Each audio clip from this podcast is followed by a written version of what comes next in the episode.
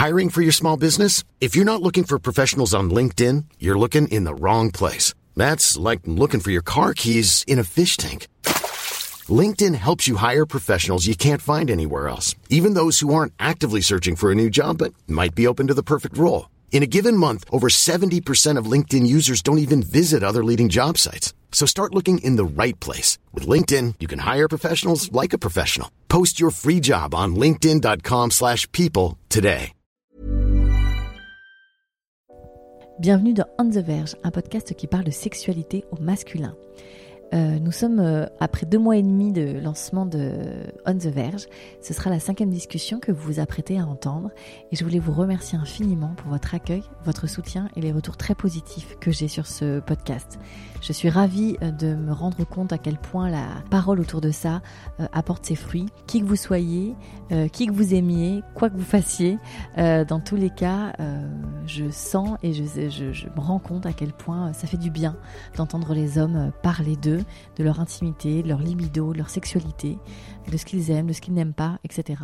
Donc merci infiniment pour tout ça. Et merci à tous mes invités pour leur grande confiance. Je vais vous présenter maintenant M, qui a 33 ans. Avec M, nous avons euh, beaucoup ri, mais nous avons surtout parlé euh, de libido dans le couple, l'érosion du désir. Nous avons parlé de plan A3, nous avons parlé de spéculus, nous avons parlé de musique, mais aussi de l'islam, sa religion, mais aussi euh, sa philosophie de vie à deux. Je vous laisse avec M et j'espère que vous prendrez autant de plaisir à écouter cet échange que j'en ai eu à l'enregistrer. Bonsoir. Bonsoir. Ça va Ça va et toi T'es un peu impressionné. Un peu, ouais. Mais ça va bien se passer. Euh, je vais te poser euh, des questions sur euh, ta sexualité et tu vas tout me dire. Je ferai de mon mieux, promis. la discussion va s'articuler en trois temps. On va parler d'avant, ensuite on va parler de ta sexualité maintenant. Quelle est-elle à 33 ans en tant que com Comment tu vis ça? Je crois que tu es célibataire. Tout à fait, oui. Et après, on va parler du futur. On va commencer par une question toute simple. Quel est ton premier souvenir autour de la sexualité euh, Autour de la sexualité, euh, j'ai un souvenir qui est pas très sexuel en soi, mais, euh, mais qui m'a marqué, et, dont je me rappelle toujours avec une certaine forme d'émotion. Quand j'étais petit, mais je devais avoir 4 ou 5 ans, euh, mes parents m'ont autorisé à dormir chez euh, des amis à eux parce que euh, ils avaient une, une, petite nièce à la maison avec qui on s'entendait bien. Et le matin, en me réveillant pour aller petit déjeuner avec eux, je suis passé, la porte de la chambre était ouverte et la femme de ce couple-là était nue.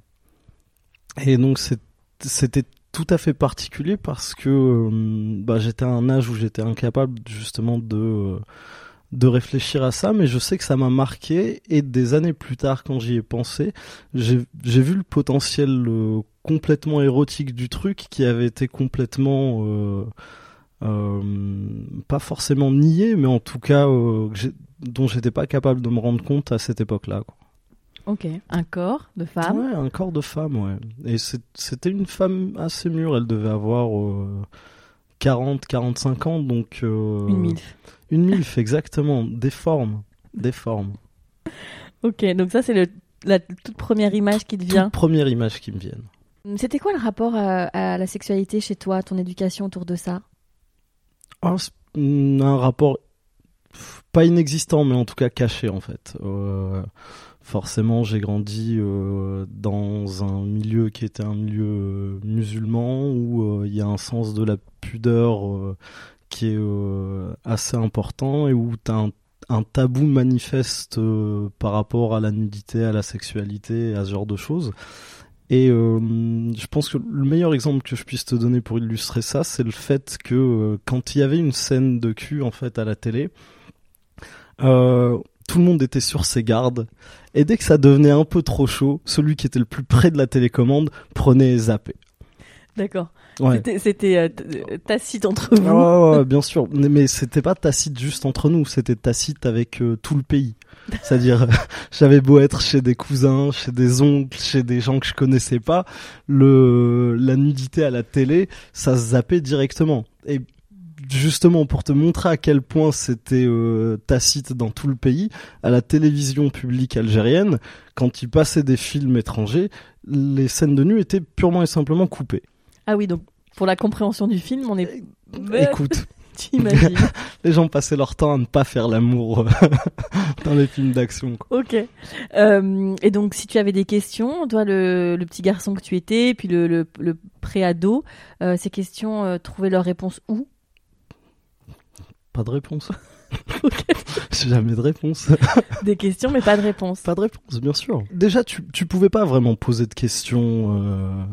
Euh, Juste pour te donner un autre exemple. Une fois, on est avec euh, le mari de ma tante en train de regarder euh, euh, Pyramide. On regarde. Pyramide et je dois avoir 6-7 ans à ce moment-là. Le mec est féru de Pyramide, euh, donc euh, au niveau du français, des termes, de ce genre de choses, il est costaud. Les mecs découvrent le mot orgie. Je suis là, tonton, c'est quoi orgie? Le, La gêne et je l'entends dire ouais, je, je- je- tu verras quand tu seras grand. et il a coupé, euh, il a coupé court au truc. Ok. Alors après, je suis pas con, tu vois, on avait déjà des dictionnaires à la maison. Lettre O. je suis allé voir, ouais. C'est bien, ça, en même temps, ça t'a forgé à chercher par toi-même. Exactement. Euh, mais alors, du coup, question euh, comment euh, tu apprends euh, quand tu es petit On avait des cours de, euh, de SVT où euh, c'était mis en avant, mais en fait, il faut bien voir qu'il y a une, une dichotomie énorme entre euh, ce qu'on t'apprend, qui est, euh, c'est-à-dire purement euh, technique et biologique, Mhm. et le rapport à la sexualité en elle-même. C'est-à-dire le- la partie sexuelle, elle est tue. C'est simplement le côté procréation qui est mis en avant, c'est tout. Ok. Donc, en fait, quand tu deviens pré-ado et cette fameuse, ce fameux moment dans la vie euh, euh, des jeunes hommes et des jeunes femmes où les hormones commencent euh, à, à t'accompagner, comment ça se passe? Alors, le- il faut aussi dire qu'on avait toutes les chaînes françaises. Donc euh, le, le dimanche, c'était le film de M6. Euh, pratiquement tout le monde avait Canal Plus aussi. Donc euh, le premier samedi du mois, c'était justement une une sorte de conversation entre nous et les plus grands euh, dans mon quartier. Et euh, ceux qui étaient vraiment au top, c'était ceux qui avaient une télé dans leur chambre. Ils étaient pas nombreux. Ils pouvaient justement s'arranger avec ceux qui avaient un magnétoscope à la maison.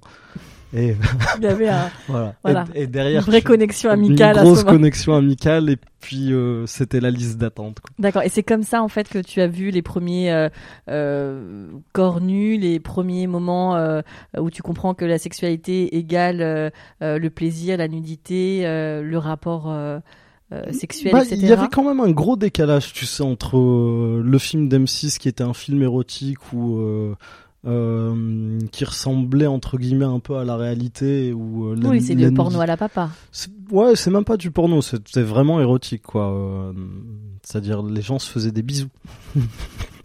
tu vois, donc il y avait un truc qui était un peu sympa, mais c'est vrai que ensuite le décalage vers euh, la pornographie pure est- était assez assez conséquent, quoi. Et t'avais quel âge à ce moment-là? Tu t'en rappelles? 9-10 ans, je pense, un truc dans Ah le genre. ouais. Super tôt. Ouais, mais c'était très très limité, tu vois. Genre, euh, on était en train de parler de euh, un mec qui avait euh, trois photos sur un magazine et un autre type qui avait réussi à euh, enregistrer trois scènes. Tu sais, en faisant rec et play en même Bien sûr. En plus, tu sais, c'était l'époque où bon, euh, les gens traînaient beaucoup plus euh, à la maison. Tes parents étaient souvent là. T'avais jamais deux minutes à toi pour utiliser le magnétoscope. quoi. Ouais, donc ça devient un défi, un vrai Un défi d'arriver. ouais, à- bien sûr. Donc là, tu as 9-10 ans, tu, tu commences à comprendre un peu comment ça marche, tu as les premiers émois. Euh, tu arrives au collège, donc euh, on, on- ça, c'est des moments, généralement, on commence un peu les flirts, le, le rapport euh, aux filles. Mmh, pas vraiment au collège en fait, parce que mon collège j'avais l'impression que tout le monde était vénère. Personne voulait se mettre avec personne. T'avais plus de chances de te faire embrouiller par des meufs. Euh, c'est genre fin collège, début lycée que, que les flirts ont réellement commencé. Ok. Toi, tu étais euh, pubère tôt? Pas trop, pas tant que ça. hein. 13-14 ans, un truc dans le Ok. genre. Donc, euh, plutôt, C'est-à-dire, euh, j'avais beau être euh, intéressé par la sexualité, c'est déjà une période où je matais les meufs, entre guillemets, mhm. mais... ton corps a, a Mais j'ai- j'étais pas encore, tu sais, dans la recherche de... D'accord. C'est-à-dire, il me semblait que c'était deux choses complètement distinctes et, et que j'y étais pas encore. Et ton rapport au corps, justement, quand il a commencé à changer? Hmm. Bah, en fait, pour être tout à fait franc avec toi, euh, la première fois que j'ai eu une éjaculation, j'étais ch- j'étais choqué, c'était un peu inattendu. Ouais. Des érections, ça arrivait depuis euh, un certain temps, donc euh, la question se posait pas. Mais la, la première fois que j'ai fini, je m'y attendais pas. Ok. Et c'était une masturbation que tu avais toi-même. euh, Ouais, ouais, je, je- je suis passé. Ben, c'est, écoute, c'était un miracle. Il y avait personne à la maison sur là. Profitons-en. Et, euh, et ça, euh, ça m'a pris d'une façon complètement inattendue. J'étais là, Waouh, putain, mais qu'est-ce qui se passe? Et ensuite, j'ai bien aimé ça. Là, ouais, ok, sympa. Écoute, c'est On cool. est sur un truc Ouais. c'est intéressant. Ah, je peux faire ça. Et ça recommence. Ouais, ok, très bien. Bah écoute, dès que j'ai la, la prochaine opportunité, qui s'offrait à toi. je suis dedans. Ok. T'es euh, fin du collège, euh, début du lycée, donc euh, commence un peu le rapport, enfin le rapprochement avec les filles. Et les filles, évidemment, pas les garçons. Non, bien sûr, pas les garçons. Alors le bien sûr, Euh, Le bien sûr est une sorte de bien sûr avec moi-même. C'est-à-dire D'accord. euh, moi qui connais parfaitement euh, mon parcours, euh, ça c'est. la question ne s'est pas posée. Non. En fait, si, elle s'est, elle s'est posée, mais par rapport à un, un discours commun. C'est-à-dire que on, c'est justement l'époque où on commençait à parler d'homosexualité. Ça, ça peut sembler euh, ridicule aujourd'hui, ou euh, euh, sauf pour une minorité d'abrutis, le, le truc est considéré comme déviant ou autre.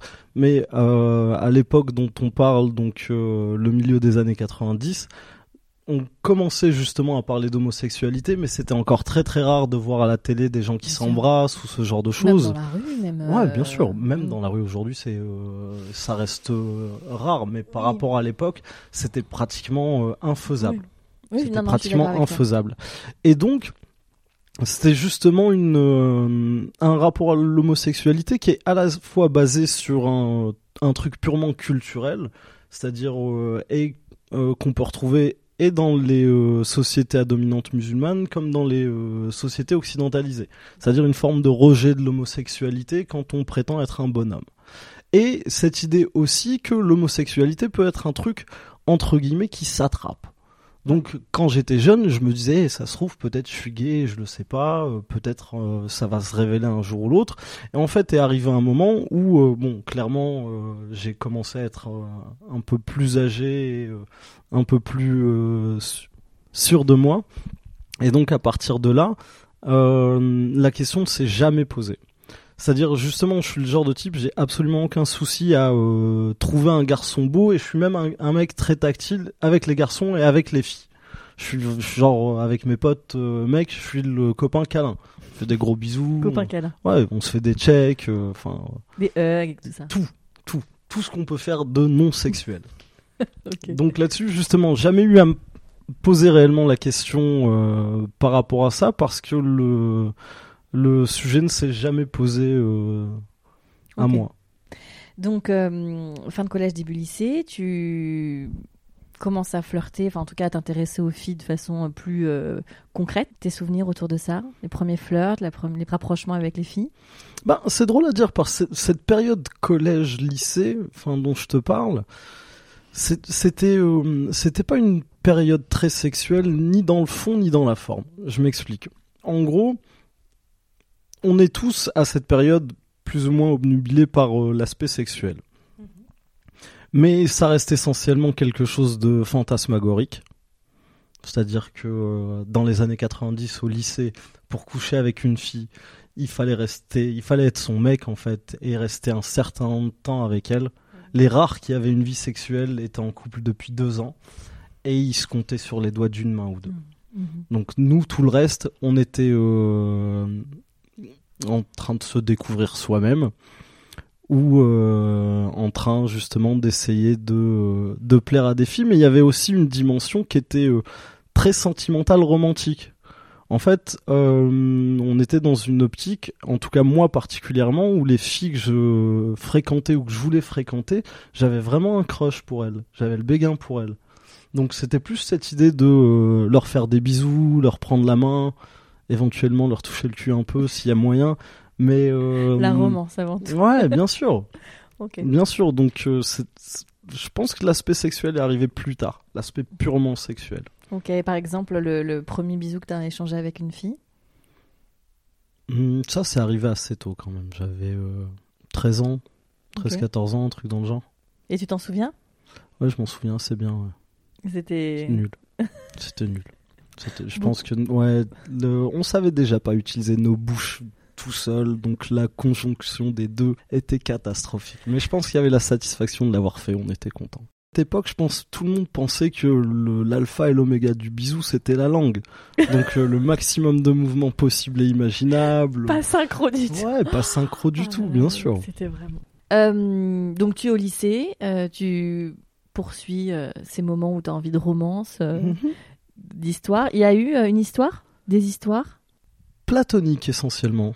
Je suis sorti avec des filles, mais on. C'est ça qui est drôle. C'est-à-dire que hum, à cette période au lycée, j'ai couché avec une fille en vacances. Ah, Mais toutes les filles que j'ai fréquentées, ça s'est arrêté au, euh, au bisou. Quoi. ok. Au bisou et Donc un tu peu. perds ta virginité en vacances. Ouais. Tu as quel âge? Euh, 15. Et euh, ça se passe où en vacances? Euh, bah, dans son bungalow à elle. Moi, ma mère Je- était en je train de voulais une nettoyer destination. le nôtre. Mais c'est bien aussi. Euh, C'était à Palma. Ok. Et euh, donc dans son bungalow, Mhm. elle, elle a ton âge à ce moment-là? Euh, un peu plus âgée, elle a 16. Ok, elle a 16 ans. Et Ouais. euh, vous Je avez- lui avais menti. Je lui avais dit que Ok. j'avais 16 aussi. Bon, ça va, c'est un Mm. petit mensonge. Et euh, donc euh, vous êtes dans son donc c'est une fille avec qui tu flirtes, vous vous plaisez? Ouais, on s'entendait bien, on se plaisait bien, on s'est tourné autour euh, pas mal de jours. Oui, bon, en vacances, il faut Ouais. aller vite. Ouais, mais tu sais que le, le temps est euh, concentré en vacances. Bien sûr, les émotions sont très Ouais, bien fortes, sûr. et, ouais, évidemment. Et, euh, et donc vous êtes dans son bungalow et là vous décidez de faire l'amour. Euh, c'est, euh, je pourrais pas dire qu'on décide en fait. Le truc c'est que hum, c'est elle qui avait les clés de tout. Du bungalow? Déjà, déjà, et et puis le reste aussi en fait, parce que je pense clairement c'est une époque où moi j'ai pas le, je sais pas comment arriver à ça. Ok. Je sais pas comment arriver à ça et même d'une certaine façon, quand bien même j'aurais envie d'y arriver, euh, je me sentais zéro confiance, tu sais, pour le suggérer ou pour l'amener quoi. Donc c'est elle qui prend la décision Exactement. ouais. et qui euh, te guide et Oh, qui me guide. Bon, je pense que euh, elle cherchait sa route aussi. hein. Personne n'avait l'air d'être vraiment en euh, lead sur au le sujet. point par rapport à ça. Ouais. Et alors c'est quoi le souvenir de cette première fois? Déjà une fille nue, quoi. Ouais. Une fille nue en vrai. Elle était, elle était bien faite. Elle était douce. Elle était très jolie à regarder. J'étais assez content. Mhm. Elle était peut-être trop jolie à regarder vu le, bah, le temps que ça a duré. Et, euh, et c'est c'est très très drôle parce que derrière, t'es là, il, il, y a, y a, y a deux satisfactions. enfin, il y a une satisfaction, c'est celle de, tu dis ouais, ok, cool, je l'ai fait, je vais pouvoir le dire aux gens, Je vais pouvoir le dire aux copains. c'est bon, c'est bon. Ok, ça c'est Euh. Rayez-moi de la liste des tocards, maintenant c'est bon, je suis dans le game. Et euh, il y a aussi cette idée de putain, ça a pas duré longtemps. J'es- J'espère qu'elle m'en tiendra par rigueur. Ok. Et ça s'est pas reproduit sur la, la- la fin des vacances? Non, non, non, parce qu'on partait, euh, je pense le lendemain ou le surlendemain. Ok. Bon après, je, je préfère garder ça comme euh, idée plutôt que ma pauvre performance lui a pas donné envie de remettre le couvert. Non, Non. mais vraiment, euh, on repartait peu de temps après. Et euh, tu te rappelles de son prénom? Ouais. Johanna, elle s'appelait. Ok. Elle venait de Metz. Johanna de Metz. Ouais. Jamais t'as répondu à ma lettre, Johanna de Metz. Ah, tu écrivais? Ouais, je lui ai écrit une lettre. Tu, ah, tu sais, c'était le game à l'époque. On Mhm. s'échangeait les adresses et les numéros de téléphone fixes. Exactement. Donc elle m'avait donné son adresse et je lui avais écrit une très jolie lettre juste en revenant de vacances. Et Johanna n'a jamais répondu. Elle a jamais répondu. Euh, donc cette- après cette première fois avec Johanna, ça marque le début de ta vie sexuelle. Donc tu me dis qu'après au lycée, il s'est pas passé grand chose. Mhm. Et après, comment ça repart? Comment ça arrive dans ta vie? Les Bah, études? Ouais, en, en fait, le, le truc qui était particulier, je pense, c'est qu'au lycée, euh, déjà, on était trop en vase clos, euh, avec une, une grosse mentalité de gamin, et euh, chacun était en train de se rechercher lui-même et de voir son corps en fait euh, évoluer. Donc, c'était pas propice. euh, c'était pas propice à ça en fait. Sachant que on n'avait pas tous les moyens qu'on peut avoir aujourd'hui, les réseaux sociaux, les euh, téléphones portables, ce genre de trucs. Mm. Donc techniquement, si, si tu voulais avoir une interaction avec une fille, il fallait aller l'aborder. En frontal. Exactement. Et pour peu que ce soit pas une meuf de ta classe, il fallait l'aborder dans la cour. Devant. Là, moi, mon lycée public. était énorme, 1000 personnes. Ah oui. Ouais, c'est-à-dire le moment, c'est-à-dire le moment où tu pars, les gens sont déjà, tu sais, en train de bouffer le popcorn et de et de souhaiter ta perte. Tu, euh, tu étais au lycée euh, en, au Maghreb? Non, j'étais En Afrique? à Lille. Tu commences tes études? Mhm. à Lille?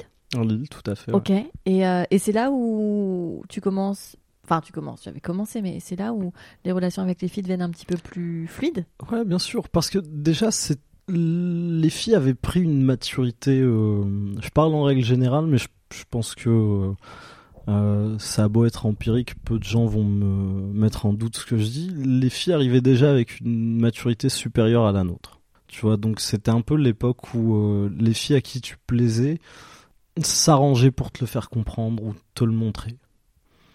C'était plus évident. Exactement. ouais. Et à partir de là, tu sais, j'avais l'impression de m'être débarrassé de de la partie de lycée et, euh, et de ne plus avoir ce groupe-là autour de moi, le groupe avec qui j'étais au lycée, c'est que j'avais l'impression d'être une, une nouvelle personne et de pouvoir me déterminer comme je voulais. Ok. Et donc ça, a- ça a facilité énormément de choses. Et donc, comment ça se concrétise? Du sexe. Du sexe. Du sexe. Beaucoup de sexe. Hmm, pas des masses. Pas des masses. Mais c'était déjà bien pour moi. Vois. Ok. Et alors là, euh, Et on- Tu passes de rien à une meuf. c'est déjà, déjà un c'est progrès de ouf. 100%, Bien c'est pas mal. Mais euh, donc tu as vu cette expérience avec euh, un peu rapide avec euh, Johanna. Et donc comment ça se passe après tes, tes premiers tes premiers rapports sexuels Hmm, beaucoup mieux. Beaucoup mieux. Beaucoup mieux, ouais. Beaucoup mieux déjà parce que je pense que je me sentais plus à l'aise. Et, Avec euh, toi-même Ouais, et puis le gap en fait entre Johanna et la meuf suivante avait fait que j'avais pu bien réfléchir à. euh, ce qui fait que. Au scénario. Exactement, je suis le genre de mec qui apprend de ses erreurs. Et j'ai eu euh, tout le loisir d'y réfléchir euh, plutôt pas mal. Est-ce que tu t'es nourri euh, de pornographie, de choses comme ça pour justement bah, te- t'éduquer un peu à tout ça? Ouais, bien sûr, bien sûr. Enfin, là, ça commençait justement à être l'époque où on commençait à avoir bien Internet et, euh, et effectivement, ça a ouvert un- tout un monde et, euh, et un rapport aux filles que, euh, qu'on pouvait pas avoir quand on était plus jeune ou quand la technologie était moins, moins avancée. Et le, le porno dans ta vie avait une place importante? C'était c'était récréatif C'était instructif? Comment tu, tu l'as tu l'as appréhendé? Hmm, je dirais pas instructif, plus récréatif en fait. Le truc c'est que je, je pense que les filles m'ont toujours plu. J'ai toujours trouvé une une grande beauté dans le dans le corps des femmes et euh, et euh, c'est justement la première fois qu'on est euh, dans un dans un cas de figure où tu y as accès, où tu peux voir plein de femmes nues. Ok. Donc pourquoi s'en priver? Ouais, exactement. Enfin, sauf si euh, quelqu'un avait besoin de l'o- l'ordinateur, mais Globalement. ça allait. Et, euh, et donc tous ces corps nus, c'était c'était euh, la recherche, c'était regarder des nanas à poil, c'était apprendre des choses, c'était regarder euh, l'acte sexuel en lui-même, c'était qu'est-ce que tu allais chercher, comment tu allais le chercher, comment tu le consommais? Je sais pas si c'était aussi réfléchi. Je pense pas en fait. Je pense que c'était juste Accessible. accessible et j'avais envie de le faire et, et les filles étaient jolies, donc très bien quoi. Tu vois, je pense. Pour moi, ce serait, euh, serait compliqué de te dire oui, euh, chercher à apprendre telle et telle chose sur l'anatomie ou sur la pratique, pas du tout. Ok. Ouais, C'était une branlette. Classique. Non mais au moins, voilà, il y a, on sait, y a une causalité du tu sais pourquoi tu y es. Exactement. Euh, après ce mo- ces moments-là, donc il se passe des rapports sexuels avec des vraies filles dans la vraie vie. Mhm. Tu prends goût, Ouais, je trouve Ouais. ça chouette. c'est chouette. Mhm. Tu as beaucoup d'histoires à ce moment-là? On parle d'histoire, on parle de petites amies, on parle de quoi? Un peu des deux en fait. Euh, J'ai fréquenté euh, deux ou trois filles comme ça. C'est-à-dire euh, dont une en particulier en fait. C'était juste un truc comme ça parce qu'elle avait un copain à côté et, je- et elle m'aimait bien. Et Et vous aviez couché ensemble? pff, pratiquement malgré moi. Ouais, c'est-à-dire que quand je me rappelle cette histoire, je me rappelle de cette fois où une meuf m'a piégé pour aller chez elle. Elle m'avait proposé des spéculoos. Donc t'es le mec. Histoire vraie. Histoire vraie. Ok, elle Ouais. t'a piégé en te proposant des spéculoos. Ok, donc maintenant tu fais gaffe. Ah, bien sûr. Attention. C'est la première question que je pose à une meuf là, en soirée. T'a- T'aimes bien les spéculoos? T'en as à la maison Et, euh, et d'accord, tu rentres chez elle pour manger les spéculoos? Ouais, enfin, genre vraiment, euh, comme si de rien n'était. On arrive et euh, à un moment, on va dans sa chambre et on écoute de la musique. Et je sais pas pourquoi elle se change et elle se met en nuisette alors qu'il devait être genre 19h. Ok. Ouais, et tu vois à quel point, genre, j'étais pas euh, Ouais. très, euh, très précis dans ce genre de choses. C'est-à-dire, j'étais là en train de me dire, ah d'accord, ok, elle se met en nuisette. euh, les spéculoos sont bons, j'aime bien la musique. Et je vais lui raconter des trucs. Et c'est genre vraiment le moment où, où c'est devenu sexuel que je me suis dit, ah, ça Ah, devient sexuel. Mec de, de l'instant présent. Ouais, bien sûr, bien sûr. De... Mais c'est dire aussi à quel point j'étais pas très. euh, Ça m'intéressait, mais euh, je, je manœuvrais pas pour y arriver, quoi. Hmm. Tu, tu, tu te considérais pas comme un séducteur? Très compliqué de se considérer un séducteur. Genre, t'as séduit deux meufs, t'es un séducteur. Tu tapes le ballon en bas de la cité, euh, dans le City Stade, tu, tu te prends pour un pro, non? Donc tu as des petites amies. Même, euh, c'était même pour moi, tu sais, une sorte de surprise. De se dire, ah Ouais. tiens, en fait.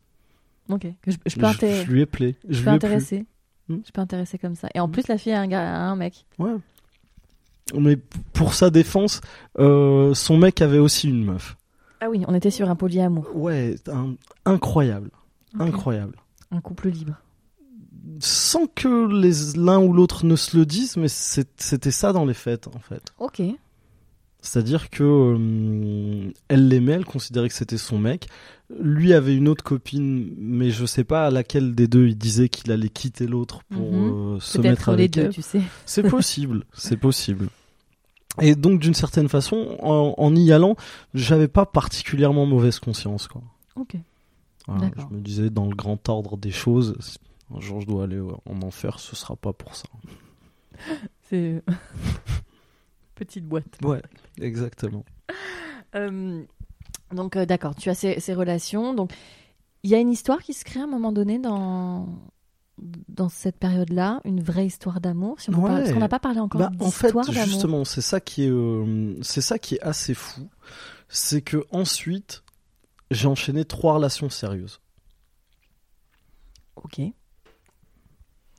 La première, t'as quel âge? Euh... 19, 19 ans, tu vas rester combien de temps avec elle? 6 mois. D'accord. Ta première histoire d'amour. Ma première histoire d'amour. Et donc là, cette fille, tu la rencontres? Ouais, je la rencontre. Elle était euh, la classe en dessous de moi, en fait. Donc là, tu fais tes études? Ouais. Et euh, coup de foudre ou ça se. C'est une histoire qui se construit avec le temps? C'est- C'était compliqué, en fait. Le truc, c'est que euh, j'avais l'impression qu'elle m'aimait bien. Moi, c'était clair et net que je l'aimais bien. Euh, mais elle me laissait jamais l'opportunité de. Donc il a, il a fallu vraiment que je profite de chaque euh, interaction qu'on pouvait avoir. Déjà, il fallait pas que je me fasse griller par les autres. Ok. Parce que je voulais pas être dans la situation où mon intérêt pour elle était euh, trop visible et qu'ensuite, euh, si ça marche pas, ça me revienne sur la gueule. En gros, je, je voulais mener ma barque en douce. Et c'est exactement ce que j'ai très bien fait. Donc là, t'as manœuvré pour le coup. Ouais, j'ai bien manœuvré. J'ai bien manœuvré. C'est-à-dire, c'est le genre de situation où euh, tu te retrouves à, euh, euh, dans la cour à la récré. Lol. Et tu t'incrustes dans une conversation ou alors vous vous retrouvez à l'entrée du de l'école et et euh, tu la croises, tu presses le pas ou alors tu l'as vu arriver, tu traînailles un peu le temps qu'elle te rejoigne, ce genre de choses. Et euh, et en fait, on a fini par euh, décider qu'on était ensemble une fois que elle s'était barrée en vacances. Ok. C'est-à-dire que c'était littéralement une séduction épistolaire. Et vous êtes après donc écrit énormément. Ouais, c'est l'époque justement, tu sais, du, du texto. C'était le, Le texto. Ouais, c'était le texto game. Sur les 3310 et compagnie. Exactement. Et j'étais super meilleurs. fort là-dedans. Ouais. Surtout que c'était une fille qui adorait euh, lire, c'était très intelligente, très, euh, très cultivée. Et euh, elle aimait bien ma façon d'écrire. C'est ton truc, l'écriture? J'aime bien ça. Et c'est comme ça que tu bien. séduis. Non, maintenant c'est terminé. Maintenant, c'est terminé. Ouais, on- Mais t'as beaucoup usé de l'écriture. Ouais, bien sûr. À une époque, ça avait vraiment du sens. Tu sais, à l'époque des mails et à l'époque des, euh, des textos. Enfin, il restait encore quelque chose d'un peu antique dans, dans l'écriture euh, et dans le rapport à la séduction. L- Là, je le vois de moins en moins. Ok. Et donc, euh, vous avez cette relation pendant six mois, donc ta première histoire d'amour. Le sexe avec elle, c'était comment? C'était c'était très chouette. Parce que hum, des rapports sexuels avec de l'amour, c'est quand même un peu différent. C'est plus fort Hmm, tu- C'était fort parce que cette fille, j'avais un truc vraiment particulier pour elle. C'est-à-dire que si je réfléchis par... maintenant avec tout ce recul et tout, c'était pas fantastique en soi, mais juste le le faire avec cette fille-là, être nu avec elle, euh, même on avait un truc qui était assez incroyable, c'est qu'une fois qu'on avait fini, on avait un truc qu'on appelait la position parfaite. C'est la façon dont elle venait me faire un câlin.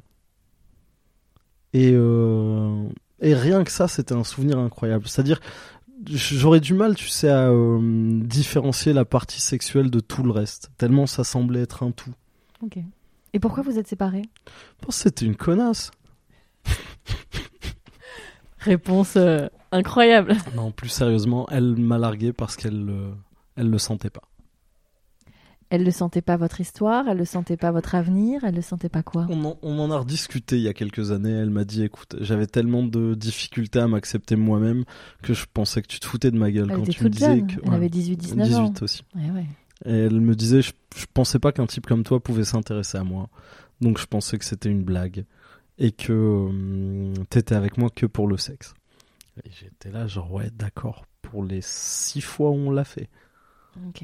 Et, et vous n'êtes jamais dit, puisque tu vous en avez parlé quelques années, euh, euh, il y a quelques années, euh, il n'y a pas eu un revival en se disant bah, peut-être que maintenant qu'on est des, des- des adultes, on essaie de, de se revoir? Non, non, non. Quelques années après, on s'est revus et on a couché ensemble deux ou trois fois. Mais c'était plus une sorte de solde de tout compte, tu vois. Ok, je comprends. C'est bien de terminer les histoires euh, Mhm. avec le sol de tout Ouais, compte. C'est propre. exactement. Parce que clairement, euh, aujourd'hui, je, je pense que je suis pas le genre de type qui lui irait et, euh, et euh, c'est c'est pas le genre de meuf euh, Que tu recherches. que je recherche. Et il y a mille et une raisons pour lesquelles ça marcherait pas. Mais, euh, mais c'était très chouette à ce moment-là. Donc ça, c'est ta grande première histoire d'amour. Ouais. Et après, tu dis que tu en as enchaîné... Quelques mois après, je suis retombé sur une fille qui était euh, euh, très chouette aussi. Et on a passé un an ensemble. Ok, un an. Mm. Et belle histoire aussi. Mm, Justement, pour le coup, belle histoire, mais sexuellement très frustrante. Pour toi, pour elle? Euh, pour moi. Parce que elle... Parce qu'elle elle s'imposait des limites. euh, et je pense que de toute façon, elle avait des limites mentales par rapport à ça qui étaient difficilement dépassables. D'éducation, tu veux dire? Des, des tabous? Je saurais, je saurais pas euh, te dire euh, précisément. Peut-être d'éducation, peut-être euh, personnel, enfin, peut-être culturel, j'en sais rien. Concrètement, c'était quoi? C'était un sexe qui était plutôt... Très, très, très, très pudique.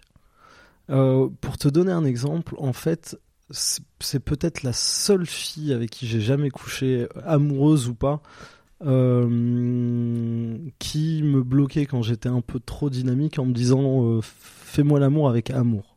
D'accord. Donc ça limitait complètement euh, la vitesse entre guillemets ou l'intensité. Et au niveau des positions, c'était particulier. Parce qu'elle Pas- considérait que certaines positions étaient des positions amoureuses et d'autres étaient des positions de baise. D'accord. Et on, qui- on pouvait pas baiser en s'aimant. Ex- exactement. Ou alors, enfin, euh, il y avait des positions qui étaient des positions qu'on faisait à la personne qu'on aime et d'autres qu'on faisait aux autres, ce qui était assez euh, assez ridicule. euh, Oui. Mais enfin, à l'époque, je pense que dans son référentiel, ça se tenait. D'accord, donc un an avec, euh, avec cette fille. Mhm. Euh, vous vous quittez. Ouais. Et ensuite, quasi immédiatement, je me remets avec une autre fille. D'accord, et là c'est la troisième histoire Ouais. d'amour. Donc Trois ça c'est pendant tes études, tu as toujours été avec euh, des Exactement. nanas. Toujours avec des filles. Et donc cette euh, troisième histoire, ça dure combien de Trois temps ans. Trois ans, donc là Mm. on est six Ah, mois, bien un sûr. an, trois Écoute, ans. Ouais, c'est ça, c'est le progrès. Et donc ces trois ans avec cette jeune femme, Pour le coup, un sommet euh, sentimental et sexuel. donc elle a combiné parfaitement. Ouais, exactement. Exactement. Et donc ça, ça a été euh, une histoire... Bah, c'était une révélation en fait, parce que euh, c'est la première période euh, dans ma vie où euh, où il y a eu justement une forme d'absence de pudeur, c'est-à-dire que très très rapidement on, s'est retrouvé très à l'aise l'un avec l'autre. Et et sexuellement ça marchait très très bien. Et on avait une vie sexuelle qui était très très constante, très régulière. En fait, c'est littéralement la première fois de ma vie où euh, j'ai couché très très souvent avec quelqu'un que j'aimais beaucoup. D'accord, et donc euh, vous avez appris à vous connaître et, et, à et chacun se connaissait à travers les yeux de l'autre. Mhm. T'as appris beaucoup avec elle? Ouais, pas mal. Le truc, c'est qu'à la différence des deux précédentes, c'était une fille qui était restée 5 ans avec un garçon avant de se mettre avec moi. Ok. Donc déjà, euh, euh, plus d'expérience, plus de confiance en elle, euh, un rapport qui était euh, beaucoup plus à l'aise avec elle-même. D'accord, et ça a permis justement d'avoir cette sexualité plus épanouie, plus adulte, Mhm. Tout à fait. et d'essayer plein de choses. Ou Mm. pas Si, si, si, si. Ouais, plus que plus qu'avec la précédente, tu Ah t'en oui. doutes. Oui, là c'était... Mm. ok. Vous restez trois ans ensemble, Mhm. vous vous quittez. Douloureux Ouais, très douloureux. Très douloureux. C'est elle qui t'a quitté C'est toi qui l'as quitté? Mm, On s'entendait plus en fait. Mm. Ça marchait plus. C'est justement une histoire qui a duré trois ans parce qu'on a essayé de, de la faire durer le plus longtemps possible. Et quand le rythme était un peu plus, un peu moins, justement, vous êtes quittés. Ouais, exactement. C'est-à-dire, est arrivé un moment en fait où euh, euh, clairement ça devenait euh, trop compliqué pour l'un et pour l'autre, et même tu, tu sentais, tu sais, que le, le sentiment amoureux était, euh, était passé, quoi. C'est-à-dire, il restait de l'amour, De l'amour. mais, mais on n'était plus amoureux, exactement. T'as quel âge à ce moment-là? 23, 23 23, 24. Ok, 23-24. Euh, tu termines tes études, Mhm, euh, tu arrives à Paris, Tout à fait. et qu'est-ce qui se passe là? Bah, le, le célibat. Le célibat. C'est Le vrai que t'as- célibat. ouais, t'aurais été resté longtemps avec des Ouais. filles. Et donc là, c'est le célibat. Exactement. Et le, le célibat dans une euh, dans une optique à laquelle je m'attendais absolument pas. En fait, j'ai l'impression et je sais pas si c'est le monde qui a changé à cette période-là ou si c'est c'est moi qui étant dans mes relations euh, amoureuses n'avais pas vu le vent tourner ou ce genre de truc, mais euh, une sorte de libération sexuelle assez incroyable. C'est-à-dire? C'est-à-dire que euh, bah, ça a été un été assez, euh, assez fou. Assez fou. C'est-à-dire que euh, c'est les premières fois de ma vie où je sortais quelque part et je rencontrais une fille et je la ramenais à la maison. En toute euh, simplicité. Ouais, en toute décontraction, bien sûr. Et là, ça se passait comment? Simplement, t'étais à l'aise avec ça? T'étais à l'aise- avec toi? Hmm, ça, ça dépend, ça dépend, parce que justement, j'avais beau être à l'aise avec moi-même, j'étais aussi triste de ma séparation. Ce qui fait que hum, je pense que j'avais moins envie de sexe que envie de plaire. Mhm.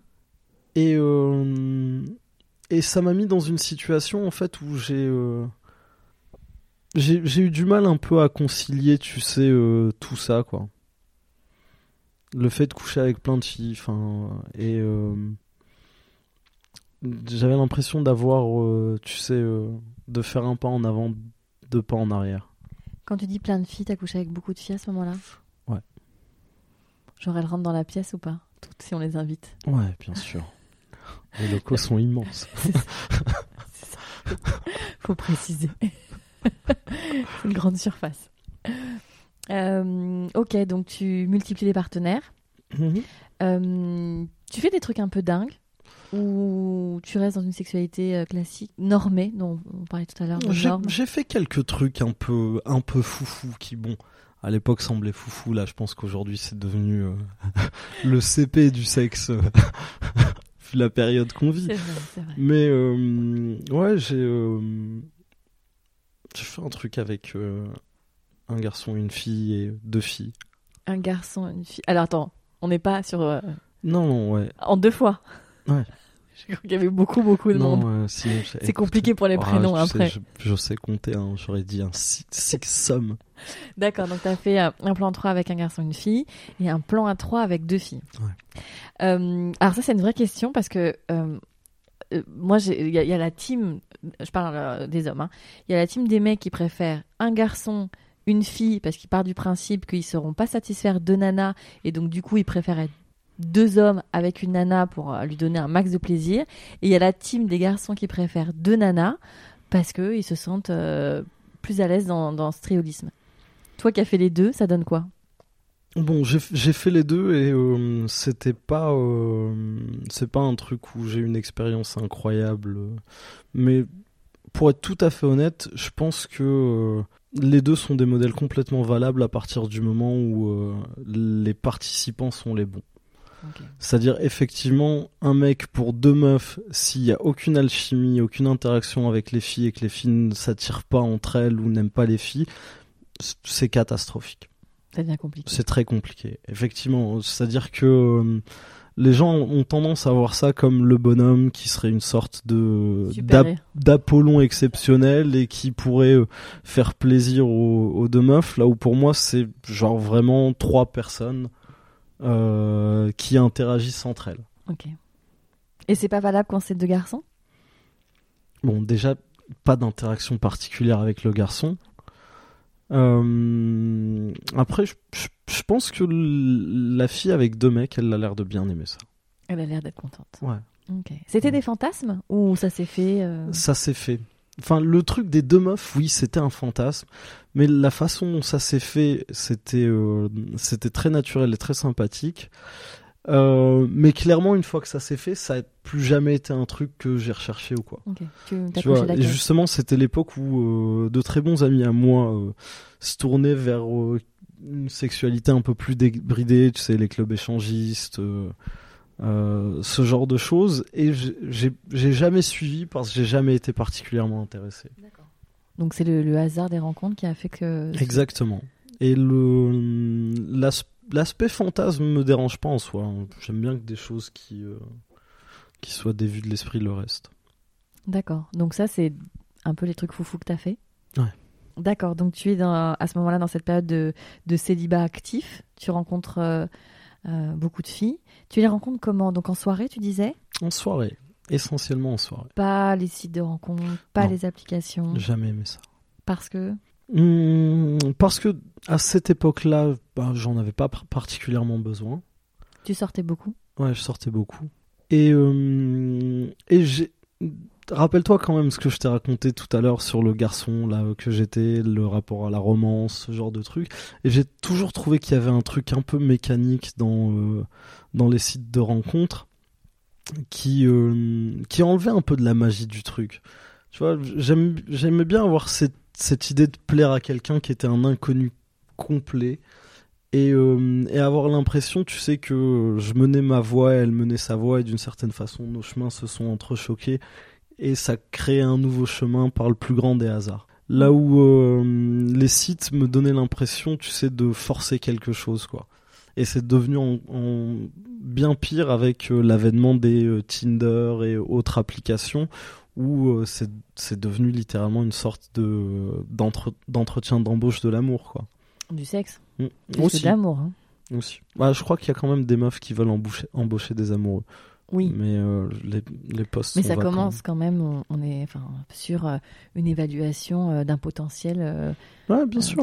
On parle juste d'un- de, de très physique à ce moment-là. Exactement. De, de traits physiques et de quelques éléments qui sont, Oui. euh, qui sont notifiés. Et ça, euh, pour moi, ça annule justement tout le côté euh, un peu émotionnel, tu sais, de des rencontres. C'est-à-dire que t'es en train de te bloquer par rapport à des gens qui auraient complètement pu te plaire dans un contexte donné.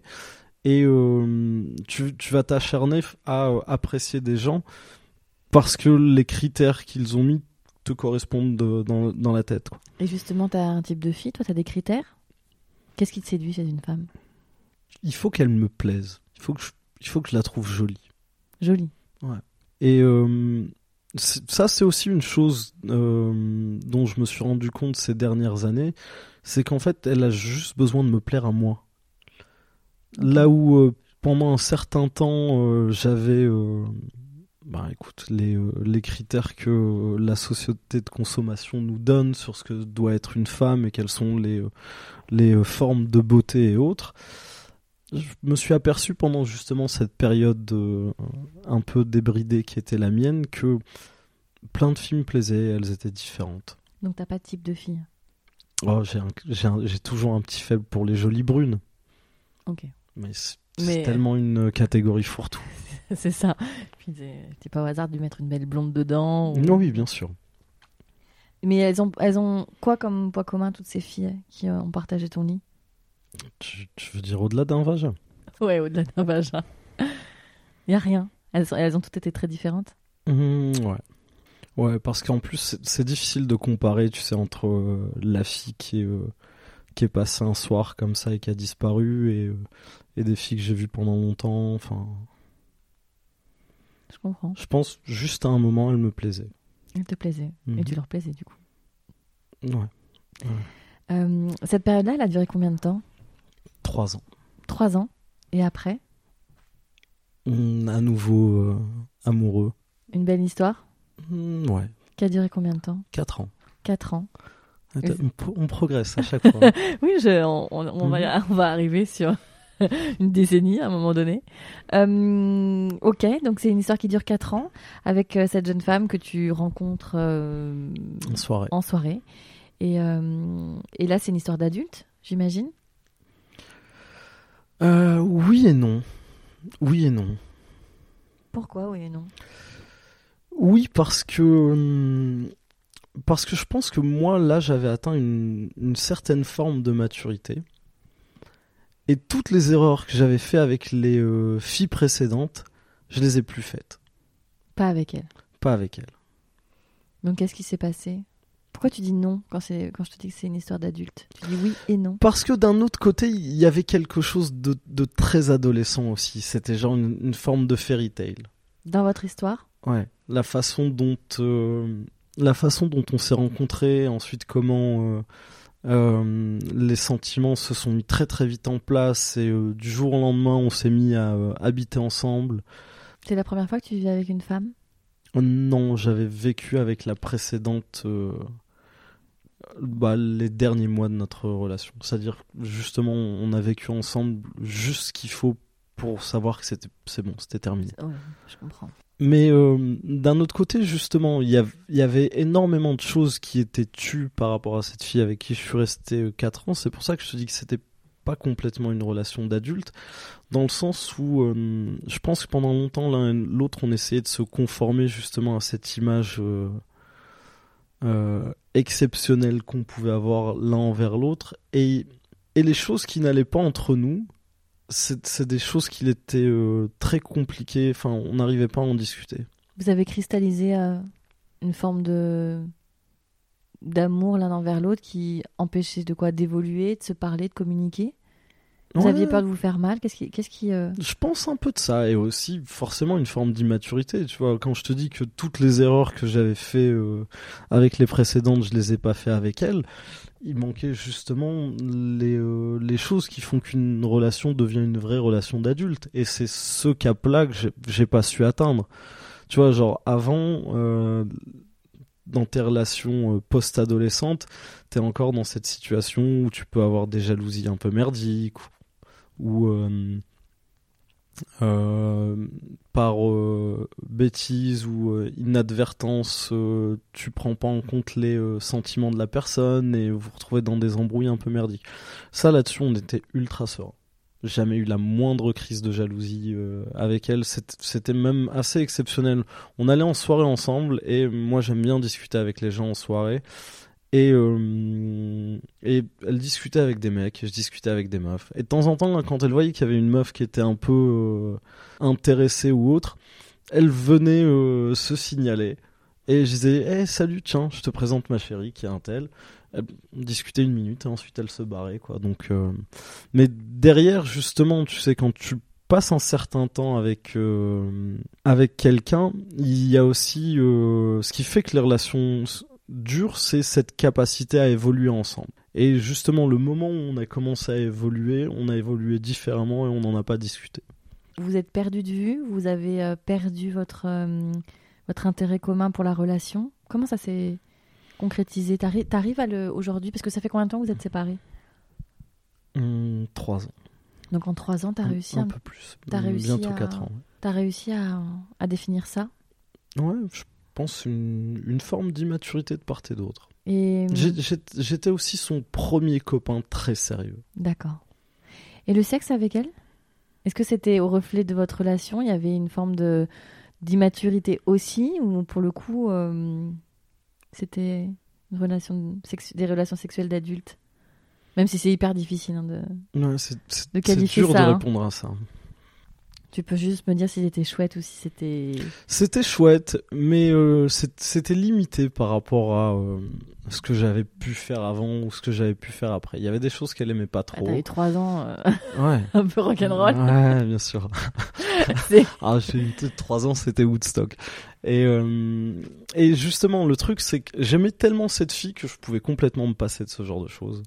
Alors là, je vais te poser une question euh, parce que quatre ans, c'est quand même une, une vraie relation. Mhm. Vous arriviez à justement euh, euh, ce que le désir soit intact, à faire l'amour régulièrement, avoir des rapports qui vous comblaient l'un et l'autre et que ce soit dans la dynamique, la fréquence, etc. Tant, tant que ça allait bien, ouais.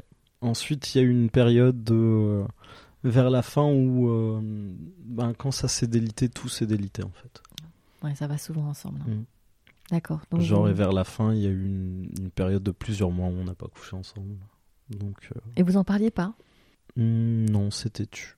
Parce que justement, c'est ce que je te disais par rapport au fait que c'était un peu une relation euh, pas totalement adulte. Ouais. C'est que euh, on pensait que c'était le genre de choses qui se remettrait en place de lui-même quand, quand les choses iraient mieux. Et non. Et non. Donc vous vous quittez. Ah, on se quitte, ouais. Euh, Voilà. Ça, c'était il y a 3-4 ans. Mhm. Ensuite, qu'est-ce qui s'est passé dans ta vie? Ah, J'ai l'impression de revivre 2008. Donc là, c'est reparti. Ouais. Et t'en- as encore là? Aujourd'hui? Hmm, À 33 ans? Je sais pas comment répondre à cette question. Oui et non. Oui et non, dans le sens où, euh, contrairement à cette époque-là, tu vois, ben, déjà je sors beaucoup moins, j'ai plus spécialement envie, et, euh, et j'ai plus envie de me taper des meufs comme ça en fait. T'as envie de quoi? Je sais pas. Le truc, c'est que ces derniers temps, tu sais, j'ai euh, j'ai fréquenté des filles. Je, je peux pas dire que j'ai eu une euh, une relation amoureuse, encore qu'il y en a une avec qui clairement il y avait de l'amour. Mais c'est la première fois que je me retrouve dans des situations où, où des filles, je les vois très longtemps, genre plusieurs mois. Et, euh, et quand on se voit, on a euh, pratiquement une sorte de rapport de couple. C'est-à-dire, euh, on fait des trucs ensemble et. euh, et C'est pas que du sexe. Exactement. De toute façon, j'ai jamais été le mec à avoir des plans cul. Ça allait. je, je préfère voir des potes en fait. Parce qu'il y a toujours un truc qui m'a gêné dans le sexe. en tout cas, cette sorte de sexe-là, euh, c'est l'avant et l'après. C'est-à-dire C'est-à-dire que je peux pas coucher avec quelqu'un avec qui j'ai pas envie de discuter, avec qui j'ai pas envie de squatter, avec qui j'ai pas envie de rester une fois que, que l'acte est terminé. D'accord. Ça me stresse. Donc t'es pas le genre de garçon à demander à la, à la jeune fille de partir pour dormir ailleurs Non. Et juste de venir. Euh, je suis même le genre de garçon qui prend sur lui parfois quand euh, c'est terminé, qui se rend compte qu'il voulait pas qu'elle vienne. Ah, c'est arrivé Ouais. Des filles qui sont venues, tu passes un moment avec elles, vous couchez ensemble et tu regrettes Ouais. Ah oui. Ouais, c'est arrivé, ouais. Très peu de fois. Une fois ou deux, grand max. Mais. euh, Et, et qu'est-ce qui euh, fait que tu regrettais? C'est que l'acte en lui-même était pas, était pas chouette ou c'est la personne en elle-même, finalement, tu t'étais un peu trompé sur elle? Qu'est-ce qui s'est passé? Très personnel, sans jugement de valeur sur la, euh, sur la fille ou quoi que ce soit. Je pense simplement que j'en avais pas envie. Et t'as été poli et tu lui as dit de venir. Du coup. Ouais, surtout je l'ai laissé rester. Ouais, donc dès que c'est euh, dès que ça m'est arrivé ça en fait, euh, je me suis dit ouais en fait j'aime pas ça du tout. Donc quitte à coucher avec quelqu'un, il faut que ce soit quelqu'un que j'apprécie sincèrement quoi. Je comprends. Tu vois parce que il y a peu de sentiments qui sont aussi vides pour euh, pour un mec, je pense que quand tu viens de finir de coucher avec quelqu'un et tu te dis putain mais vivement qu'elle s'en aille quoi. Euh, donc aujourd'hui, comme tu disais, c'était, tu revis euh, cette période-là euh, un peu Woodstock, mais différemment. Ouais, différemment. Et tu as envie de quoi aujourd'hui? J'en sais rien en fait. Une histoire? J'en sais rien. Le sais truc, c'est que. hum, C'est aussi pour ça que je te disais que ma relation précédente était. euh, était un peu, euh, d'une certaine façon, ma dernière relation adolescente. Parce que, entre temps, mon rapport même, tu sais, euh, au couple, à la monogamie, au mariage, à tout ça, a euh, complètement volé en éclats. Je pense que ces dernières années, c'est justement les années où j'ai euh, commencé à avoir un recul critique énorme sur toutes les injonctions sociales euh, qui nous sont faites euh, sur nous-mêmes, sur notre sexualité, sur notre rapport au corps, sur notre rapport à la famille. Tu peux développer un petit peu ça? En fait, on vient tous, on est à peu près de la même génération, toi et moi, on vient tous d'un milieu où justement le, la réussite amoureuse, l'alpha et l'oméga de la société, c'est euh, euh, le mariage, euh, des enfants, et ils restent ensemble jusqu'au bout. Et c'est un modèle pour qui j'ai énormément d'estime. Moi, mes, euh, deux grands-parents, euh, enfin les deux couples de chaque côté, ont été des modèles d'amour et euh, et euh, de patience et de solidarité euh, les uns envers les autres. Malgré tout ce qu'on peut penser du euh, modèle patriarcal qui était le nôtre, c'était peut-être vrai sur la forme, mais dans le fond, ils étaient plus partenaires qu'autre chose. Et les deux sont restés plus d'une cinquantaine d'années ensemble. Enfin, les quatre sont restés plus plus d'une cinquantaine d'années ensemble. Mais d'un autre côté, ces, gens-là n'étaient pas exposés aux mêmes choses auxquelles j'ai été exposé. C'est-à-dire que dans un cadre comme dans l'autre, ben, c'était euh, la première fille qui voyait, le premier garçon qui voyait, et ils vivaient dans une époque où justement c'était la norme. Donc il fallait faire réussir son couple parce qu'il n'y avait pas d'alternative à ça. Je pense qu'ils étaient très très heureux d'avoir ça, mais je sais pas à quel point ils ont leur, euh, leurs envies ou, euh, ou tout un paquet de choses qui nous nous semblent basiques quand on réfléchit à soi-même et aux relations euh, amoureuses, sexuelles, ce genre de trucs. Et je me rends compte maintenant d'une chose, c'est que hum, c'est c'est très très compliqué de, de reproduire ce modèle-là, voire impossible. Donc c'est difficile pour toi d'imaginer qu'on peut aimer la même personne pendant des années?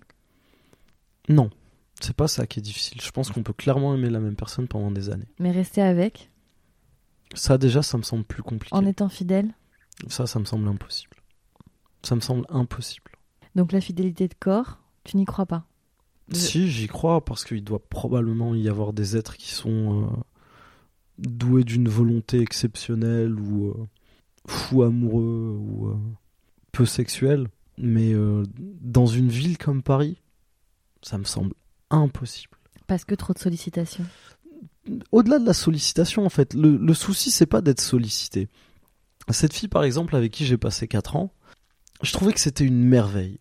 Je trouvais que c'était une merveille. Je la trouvais très jolie, je la trouvais intelligente, je la trouvais bien faite. Et, euh, et tant qu'on était en fait sur, sur ce high de l'amour, euh, il me serait jamais venu à l'esprit de la tromper. Parce que d'une certaine façon, la tromper, j'aurais eu l'impression de me tromper moi-même. J'aurais eu l'impression de euh, d'enlever de la valeur à ma relation amoureuse avec elle. Donc ça m'aurait donné l'impression que si je la trompe, c'est que notre relation elle est pas si ouf que ça. Donc euh, ça n'en vaut pas la peine. Donc c'était un comportement qui euh, me permettait aussi de, de, me complaire dans cette euh, relation. Mais le moment où ça a commencé à être compliqué, et puis soyons honnêtes, c'est aussi le moment où elle, elle a commencé à moins m'exciter. Tu vois, quand tu sors avec quelqu'un, particulièrement quelqu'un dont tu es amoureux et c'est neuf, euh, chaque fois que la meuf elle sort de la douche, t'as envie d'elle quoi.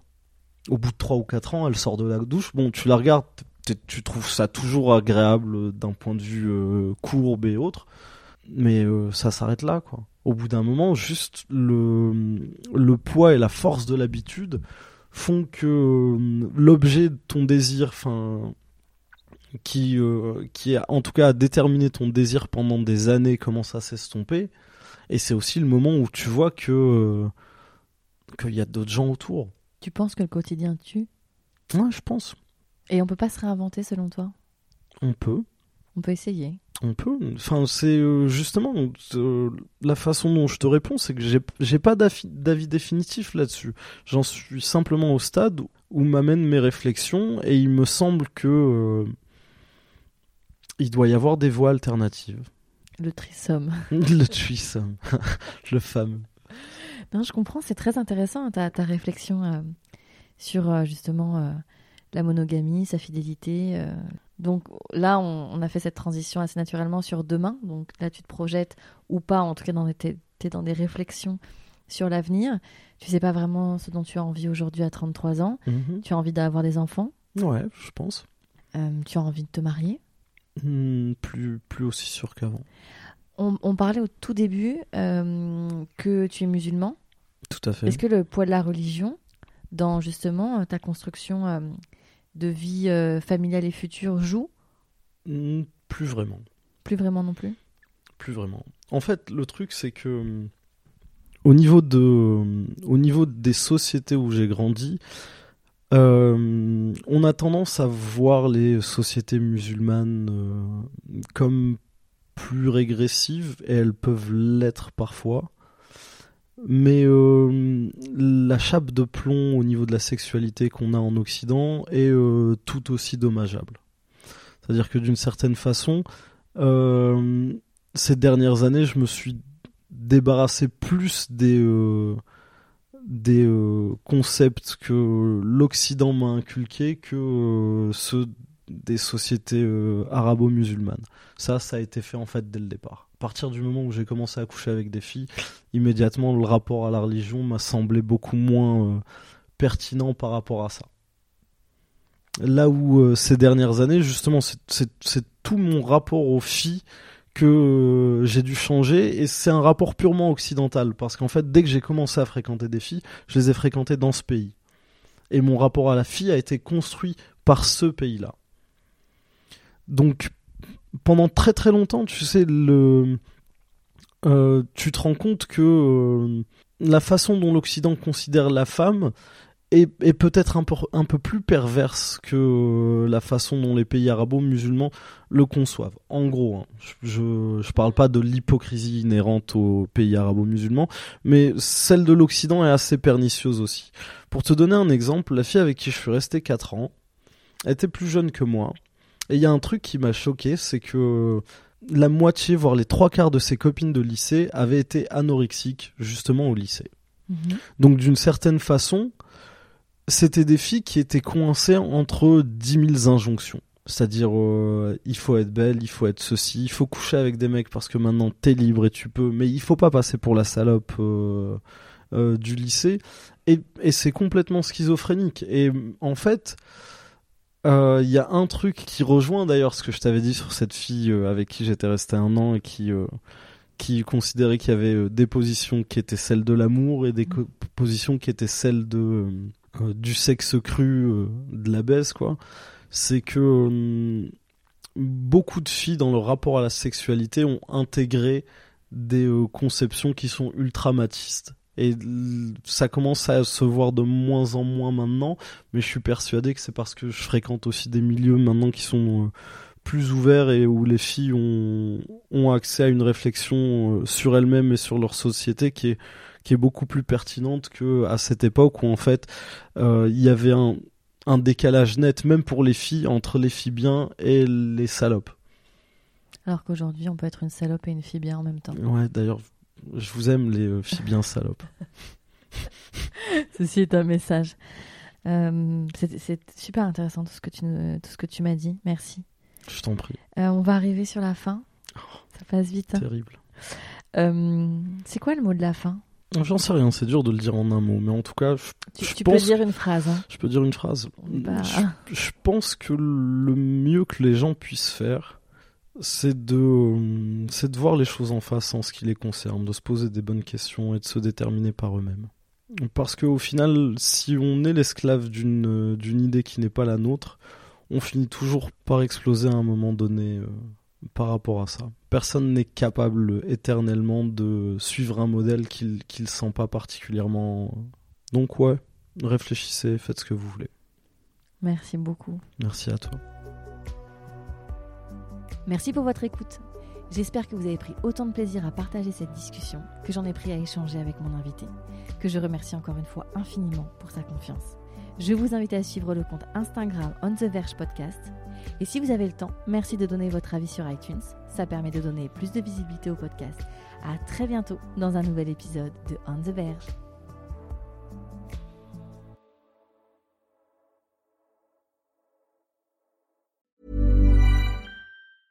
Even when we're on a budget, we still deserve nice things.